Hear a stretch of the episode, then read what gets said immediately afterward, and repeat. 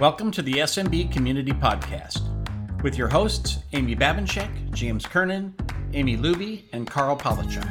Produced by and for the Small Biz Thoughts technology community.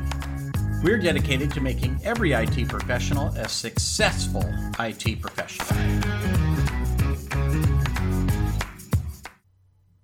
If you want to send us an MP3, tell us your victories, your challenges, your, your defeats, or even pose a question for us to discuss, just go to smbcommunitypodcast.com and fill out the form, submit your questions, comments, and so forth, and give us your MP3. Hello and welcome to the SMB Community Podcast. Today, your hosts are Karl Palachuk and me, Amy Babinchak. What up? What up? so, what have you been up to, Karl? Uh, well, I've been relaxing after my conference and um, uh, making forays out to take pictures of flowers. I'm I'm going to a lavender farm on Saturday, so I'll be by the time this airs, I'll have posted pictures of lavender. Very nice. I have been sending you pictures of, or tagging you in pictures of irises as they open up in my yard because I have a bunch of different varieties. Yes. And they, and they sort of really, mostly open one at a time. But. They do so well in Michigan. And they, they actually do pretty well around here, but they don't last as long. Um, but they're a they're a good hot weather flower. That surprises me because I think of them as a moisture seeking plant. Well, they're the in Michigan, most things do well if they freeze off in the winter. And uh, irises don't have to freeze off, so they actually do well here as well. So good to know. So lavender farm, here's a here's a little little fact about me. The scent of lavender is like someone took a knife and stabbed it into my brain. There's a literally causes a sharp pain to shoot through my head. For lavender? Lavender. Yeah. Wow. I, apparently, I have some weird type of allergy to to lavender. So. so you have to check the shampoo at the hotel. I do, and if you know, I cannot walk into perfumeries because they're always full of lavender or certain soaps or yeah. I will just... make a note. I think I have more than one lavender candle. Oh, no. Uh, it's it's like a, it's like a favorite flavor for not for me necessarily, but for the world. You know. And they make those lavender pillows. They're like, oh, relax your way to sleep. I'm like, no, no, no, no, no. That's like somebody stabbing me with a knife as I'm trying to sleep. Important safety tip. I did not know that. So things I didn't know about Amy. There you go. That'll be a new section for us. a new regular feature of the podcast. But I will show you pictures of beautiful lavender that you you don't have to smell and and you will not be aware that it's there. So I actually have I do have one lavender plant in the yard. So having it out there in the yard doesn't bother me. I can't go up to it and sniff it though. But it can be out there in the yard and it's okay and that led me to think that maybe it was like processed concentrated lavender that oh, was oh, the lavender. problem. Yeah. Yeah. So so I took some lavender after we planted this thing and I because um Earl Grey tea is lav- lavender and tea. I and yeah. So I can drink a small amount of that without getting stabby pains in my head, like, you know, a couple of cups.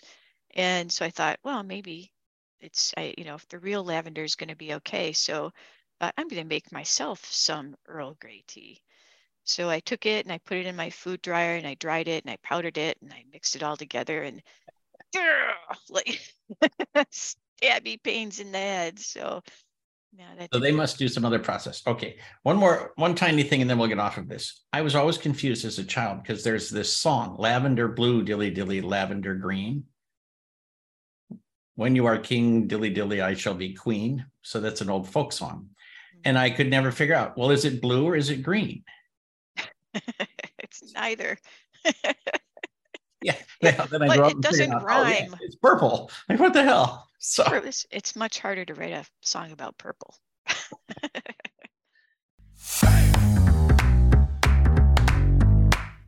it's time for five minutes with somebody smart.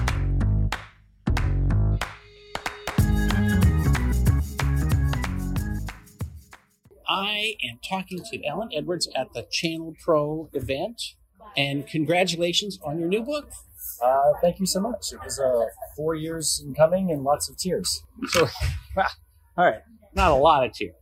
Quite a bit. Okay, all right. Well, next one's easy. They're, they're, they're, they get they get easier every time. So the book is process, and the other P, which is also process. So Yes. very nice. So you don't know this, but today, this morning, as you were talking, uh, we dropped a podcast in which the question of the day was, "What is more important for your business, people or processes?" That is a fool's choice. You gotta have both. Uh, process doesn't do a whole lot for you without the multiples of people following it. So uh, to me, like I have my, my cutoff, about five people is when uh, a company can afford to purchase a process consultant or to afford the time to do these types of things. When it's just yourself, there is some value to process, but I would pick it carefully based on things you know or don't know or what you remember how to do. Uh, I wouldn't spend a lot of time doing it until you start having these multiples. of- So, so that's kind of a cheater answer. Of course, So if you had to pick one, people. people. Yes, process solves the people problem. So Okay, so- comes second. In one of my books, The Absolutely Unbreakable Rules of Service Delivery, one of the rules is you can't control people, but you can control your processes. What say you do that? Uh, it is a factual statement. uh, uh, I do believe, uh, if I may use a negative word, manipulation of people can happen. So it's not really manipulation; it's, it's trained behavior. Uh, and what the process does for you is, is it creates a clear expectation, and that in turn helps guide people to the right behaviors. So I love processes because they make businesses reproducible and scalable. And, uh, but if you have the wrong people, they're never going to implement your processes. So it's sort of like, Uh, yeah. so you, you got to figure out quite what, what the balance is. When- somebody comes to me with, with "Oh God, my people are horrible, they're terrible," was like, "You might be right, but first we got to set clear expectations of processes, hold them accountable to those processes, make sure they hear it seven times in seven different ways before they actually know the process, and then if they're still not working out, it probably is a people problem." Right. Uh, and then there's a process for moving them to another job or maybe even another employer. Promoting them to another company. Exactly. So, what's the website? How can people get um, more information about you, the book, processes, so forth and so on? Uh, yeah, easiest place, eurekaprocess.com. Uh, for those who don't know, Eureka is ancient Greek, so maybe you don't know how to spell it. It's E E U R E K A. Eurekaprocess.com. Everybody in California knows how to spell Eureka. Okay, one town name of a great sci-fi series. There you go. Very good. Thank you for your time. Thanks, Karl. This podcast is sponsored by the Small Biz Thoughts technology community. Check us out at smallbizthoughts.org. Forms, templates, and checklists are just the start. Our community includes all of the best selling books on managed services in all available formats, plus free training, members only programs, and the best business training available to managed service providers anywhere. Plus, we have weekly, live, members only Zoom calls. The average member saves more than 200% of their membership cost each year. We are totally dedicated to your success. Just because you're in business for yourself doesn't mean you have to go it alone. Join us today at smallbizthoughts.org.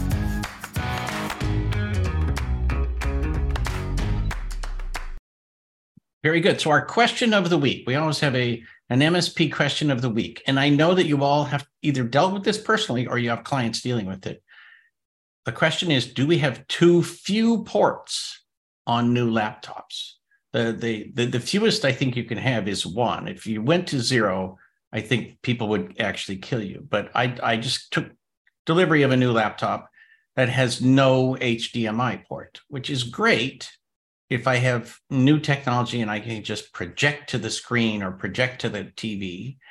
But when I can't, then now I'm stuck traveling with a little USB port replicator that has an outlet for HDMI and additional USB and potentially network and other things. Have we gone too far? Oh, well, yes, we have gone too far. And I think everybody except for the manufacturers knows it. You know, I was thinking when you asked the question, it's like, well, this could be a really short segment, or this could be a long uh, session where we complain a lot. And so, um, yeah, I have a Surface uh, book. Uh, no, sorry, I don't have the Surface book anymore. I have the Surf. I have the Surface Studio laptop, which is the most fantastic device I've ever owned. Um, but it has only two USB-C Thunderbolt ports.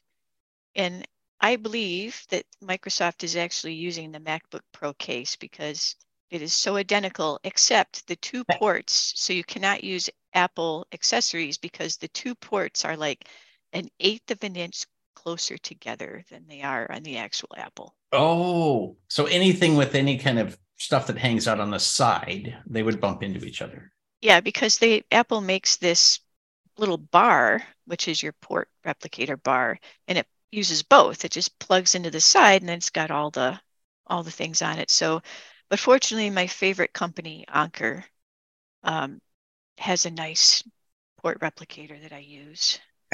but yeah, you, it is like you have this wonderful laptop, and now you have to have this stuff hanging off the side of it. So, is this just a nefarious way of making more money by selling? Because because Apple's going to sell the Apple branded plugins, you know, all the all the extra devices and dongles, and you know, all the Apple people like they all carry around a little a bag full of of dongles and devices, um, and brag about the fact that they only have one port. Um, but the rest of us uh, I don't want that. I, you know, one one explanation is you're making it cheaper to produce a laptop because you don't have any of those ports on board.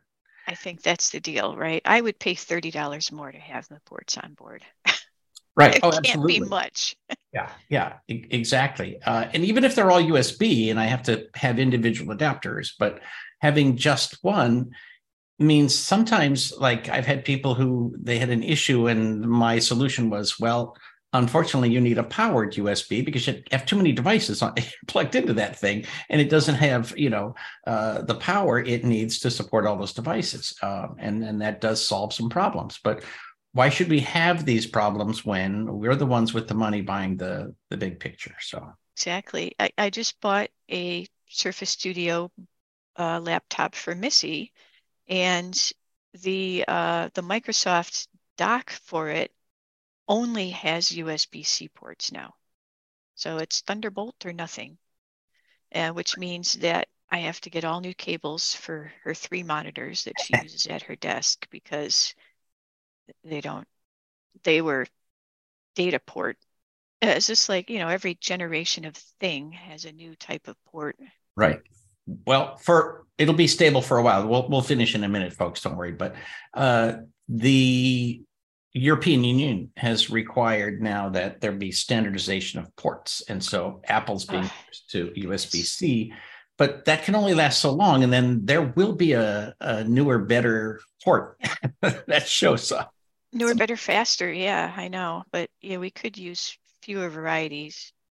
Uh, I'm good with USB C. I just have to convert everything I own.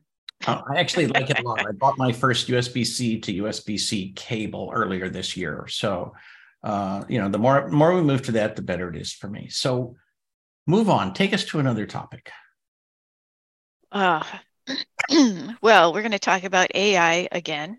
Uh. uh, right? Some people think it's going to kill us all because it's going to be evil. Um, and then um, my MSP staff seems to think it's going to replace all jobs. And so we need to start talking about universal income and how we're going to build companies for using robots.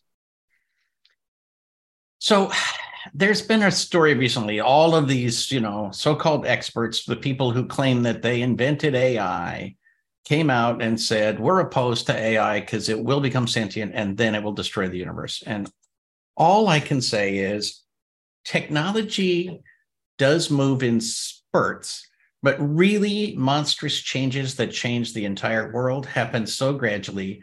People forget, you know, the LED screen was invented 25 years before any of us ever used it for a very simple reason. it wasn't practical until you could put a piece of memory behind every single LED, do some caching, and therefore get the picture to be uh, consistent from one end to the other. That took time, and it also took a change in the price of memory. So, you know, uh, I always hear people, you know, look back at in history and they say, oh, the television was invented at something like, you know, 1925. And you're like, but no one had TV. Like, don't forget like, that just because it was no invented, yeah.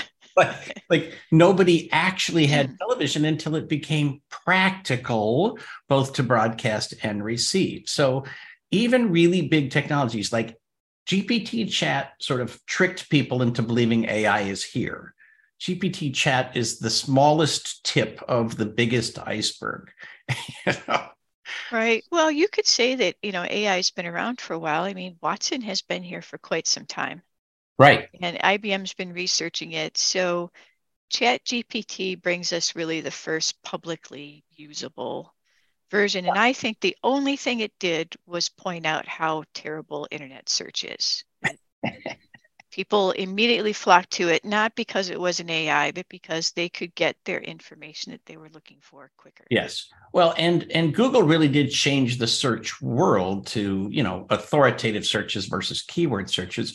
But over time, it just got worse and worse as people kept clicking on the oldest link. Um, and that was not their intention. Um, but I, I, think AI will be so good for so many things, but it will be so gradual. Like, do not quit your job today. And I also think the people who think that it's taking their job, those people will eventually be the first ones to have their jobs taken by AI, but that might be 20 years from now, and half of them will be retired. Well, what I pointed out to them is all new major technology advances through history to this point have always resulted in more jobs, not fewer jobs. And so I don't see any reason why this will won't be the case. It will be different jobs than we have today, but I think that there will still be more of them. Well, and a great example, a very recent great example is Amazon automated all their warehouses. And you've seen the videos, robots everywhere, they're scurrying about and all that. And in support of those robots, Amazon in two years hired 1.2 million additional human beings.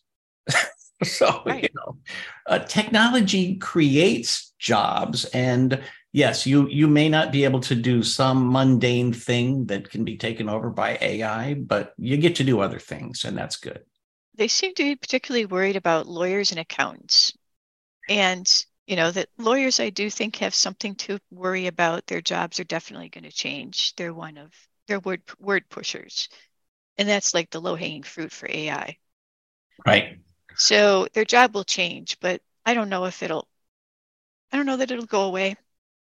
Well, I do think the um, the the one profession that is almost guaranteed to be smacked down harder than anything else is going to be physicians because AI is better at diagnosing cancers.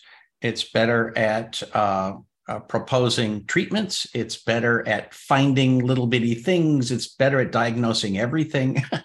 and uh, because we rely so heavily on human beings, because we just, you know, it, literally, if somebody said, well, we need to cut off this part of your body, you want a human being to look you in the eye and say, I think this is your best bet. You do not want a robot to tell you that. So we rely on humans, even though they're not as good as robots, not as good as AI at determining these things. So but but I do think doctors are going to have a very different place in the history of the world 100 years from now than they have in the last 100 years.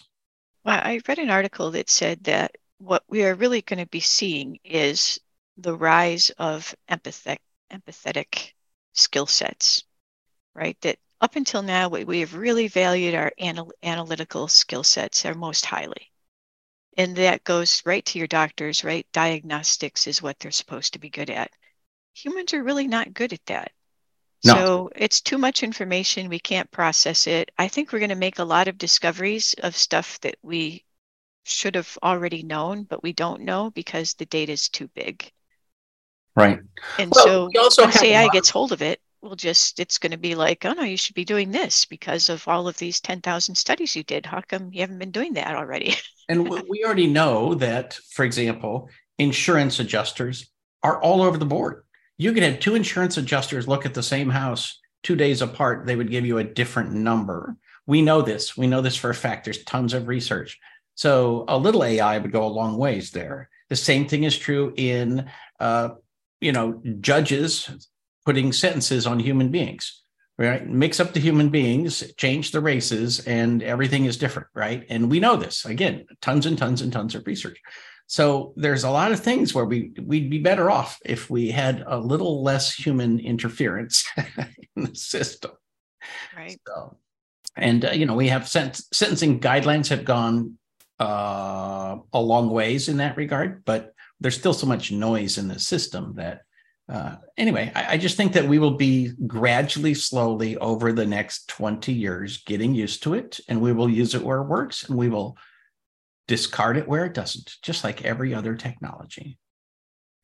You know, we I I, I have not owned a scanner in a decade because I've owned a cell phone. right. Yeah, you have a scanner in your hand now. You don't need one on your taking up space in the office. Yeah, so there, there's actually a lot of a lot of tools have been replaced by a cell phone. So anyway, we want your feedback. If you agree with us, disagree with us, whatever, uh, please send us a note. You can go to smbcommunitypodcast.com and click on a link. You can send us your audio. We'd love to have your you know point counterpoint uh, in the uh, in the show here. I just want to do one quick bit of news, which is over at the National Society of IT Service Providers. Uh, disclaimer Amy is the president of that organization. Uh, there's lots of new resources. So there's a trifold brochure for members who are attending events such as Channel Pro and other events on our behalf.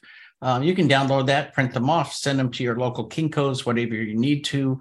Uh, there is a guide for uh, getting in touch with your state legislator. Uh, there's a handout on our code of ethics and so forth. So uh, we encourage everybody in the IT industry to have a code of ethics, and we've got one sample available on our site that you might uh, um, download and use. But even if you don't use it exactly, we encourage you to have some kind of code of ethics on your site. And all of that goodness is available at nsitsp.org. And if you're not a member, it is ridiculously cheap. So join. It's $150 for a company for a year. So uh, at least it starts at that level. Um, so anyway, please do us a favor, do yourself a favor, and check it out. There's a couple of podcast recordings up in there too. So, um, so once you're a member, there's uh, training Web- webinars. Yeah, webinar. Yeah, webinar recordings. So there's a um, there's a webinar up there on um, uh, it, um, press relations. yes, thank you. There's there's one up there on on press relations and how and why to um, to get involved with your local press. It's a great way to market your business. Um, and then there's another one up there too, which is a story of woe and uh, how to resolve it from one of the members who um, had his uh, had a client become compromised through MFA. It's actually their MFA was compromised. So um, so we're starting to put up a lot of good stuff. You're going to see more of those webinars up there. Those are private member only webinars. So um, more and more value coming down the line for folks. Yes. So please go check it out. And we'll put the link down below. a couple of notes on things coming up. James Kernan, one of our co hosts, uh, is having his mastermind group in Denver, June 29th and 30th. And so you can find that at Kernan Mastermind. I guess he's got a uh, KernanConsulting.com, but then we've got a short link to uh, the mastermind itself. And then, excuse me, with luck, I'll find that and take it out. The CompTIA Channel Con is coming up August 1st, 2nd, 3rd in Las Vegas because who doesn't want to be in Las Vegas in August? And uh, if you want to attend for free and save $1,200, uh, use the code SB SBS. Well, it's SB Small Biz Thoughts 23. Anyway, the, the code is uh, absurd. I didn't make it up, but anyway, it's uh, uh, it is in the show notes, and uh, if you go and there's a link there as well. So if you use that code at that link, uh, you will get into ChannelCon at no additional charge. ChannelCon is filled with really great meetings, and they do have a cool vendor hall. It's the only vendor hall I know of that's completely democratic. That basically all the vendor members can, if they choose to, uh, wait till a certain day and then rush around like uh, um, you know parents looking for tickle me elmo at christmas and uh, pick out a booth all the booths are the same size so microsoft and small biz thoughts have the exact same size booth and um, so i'm in booth 101 and i would love to see you at channelcon um, I will be seeing you there. It, You will? It is a, I will, yeah. It'll be, it's a good conference. You're right. August in, uh, August in Las Vegas. Last time I was at ChannelCon in Las Vegas in the summertime, it was 115 degrees and I had never experienced 115 degrees before. So I went outside just to, just to experience it. But just so you know, when you register, actually, CompTIA sends you a message telling you to dress warmly because the conference hall is freezing cold. So I would go outside, get warmed up, come back in, cool, cool off, go back outside, get warmed up. I don't know what it is about very hot places and their indoor winter, but they're they're quite into their indoor winters. So Well, in Vegas, the thing to do in Vegas is to know which shops you should walk close to the store on the sidewalk because their doors will open and you'll get a, a blast of air conditioned air because the automatic doors will open as you walk by. And so it sort of moderates the temperature on the sidewalk. Um, but uh, also, uh, you know, hats off to the people in the giant M&M or or Coca-Cola bear outfits out on the sidewalk at 115 degrees. Um, thank God for minimum wage. Right? you know they must just have to scrape them off of the pavement periodically and go rehydrate them. Uh, yeah, they they must get a break more frequently than once an hour. I hope. Uh, so uh, anyway, um, so so we will see you all at ChannelCon, and uh, there's that that uh, code gets you into all the all the venues and the meetings and the good stuff. So um, please check it out. Lots of content there as well as the the interesting thing about the vendor hall there is you are much more likely to meet the leadership of a company than the average person who uh, is just somebody who uh, travels around the country standing in a booth. Um, not that there's anything wrong with those people, but uh, if you want to meet the company's uh, general management, um, they are often at ChannelCon because they want to see and be seen. And so um, it's uh, it's a pretty good vendor hall for that as well. You know, the last couple of CompTIAs, um, you and I have been involved in special events. And um, I will say that there it's highly likely that there may be another one. So when that gets organized, we will let you guys know what we're what we're doing over there. Yeah, the last one I organized, but I couldn't attend because I was speaking at a conference across town. Well, thank you for joining me today on the SMB Community Podcast, Karl. Oh well, thank you for for running the show. Yeah, and thank Somebody you, has to. listeners. We will see you again next week. All right, ciao, y'all. Please give us your feedback. We really appreciate it. Thank you for tuning in to the SMB Community Podcast. If you found this useful, interesting, or fun, please subscribe, share with your friends, and give us a thumbs up on your favorite social media. Please check out the show notes at smbcommunitypodcast.com and give us your feedback.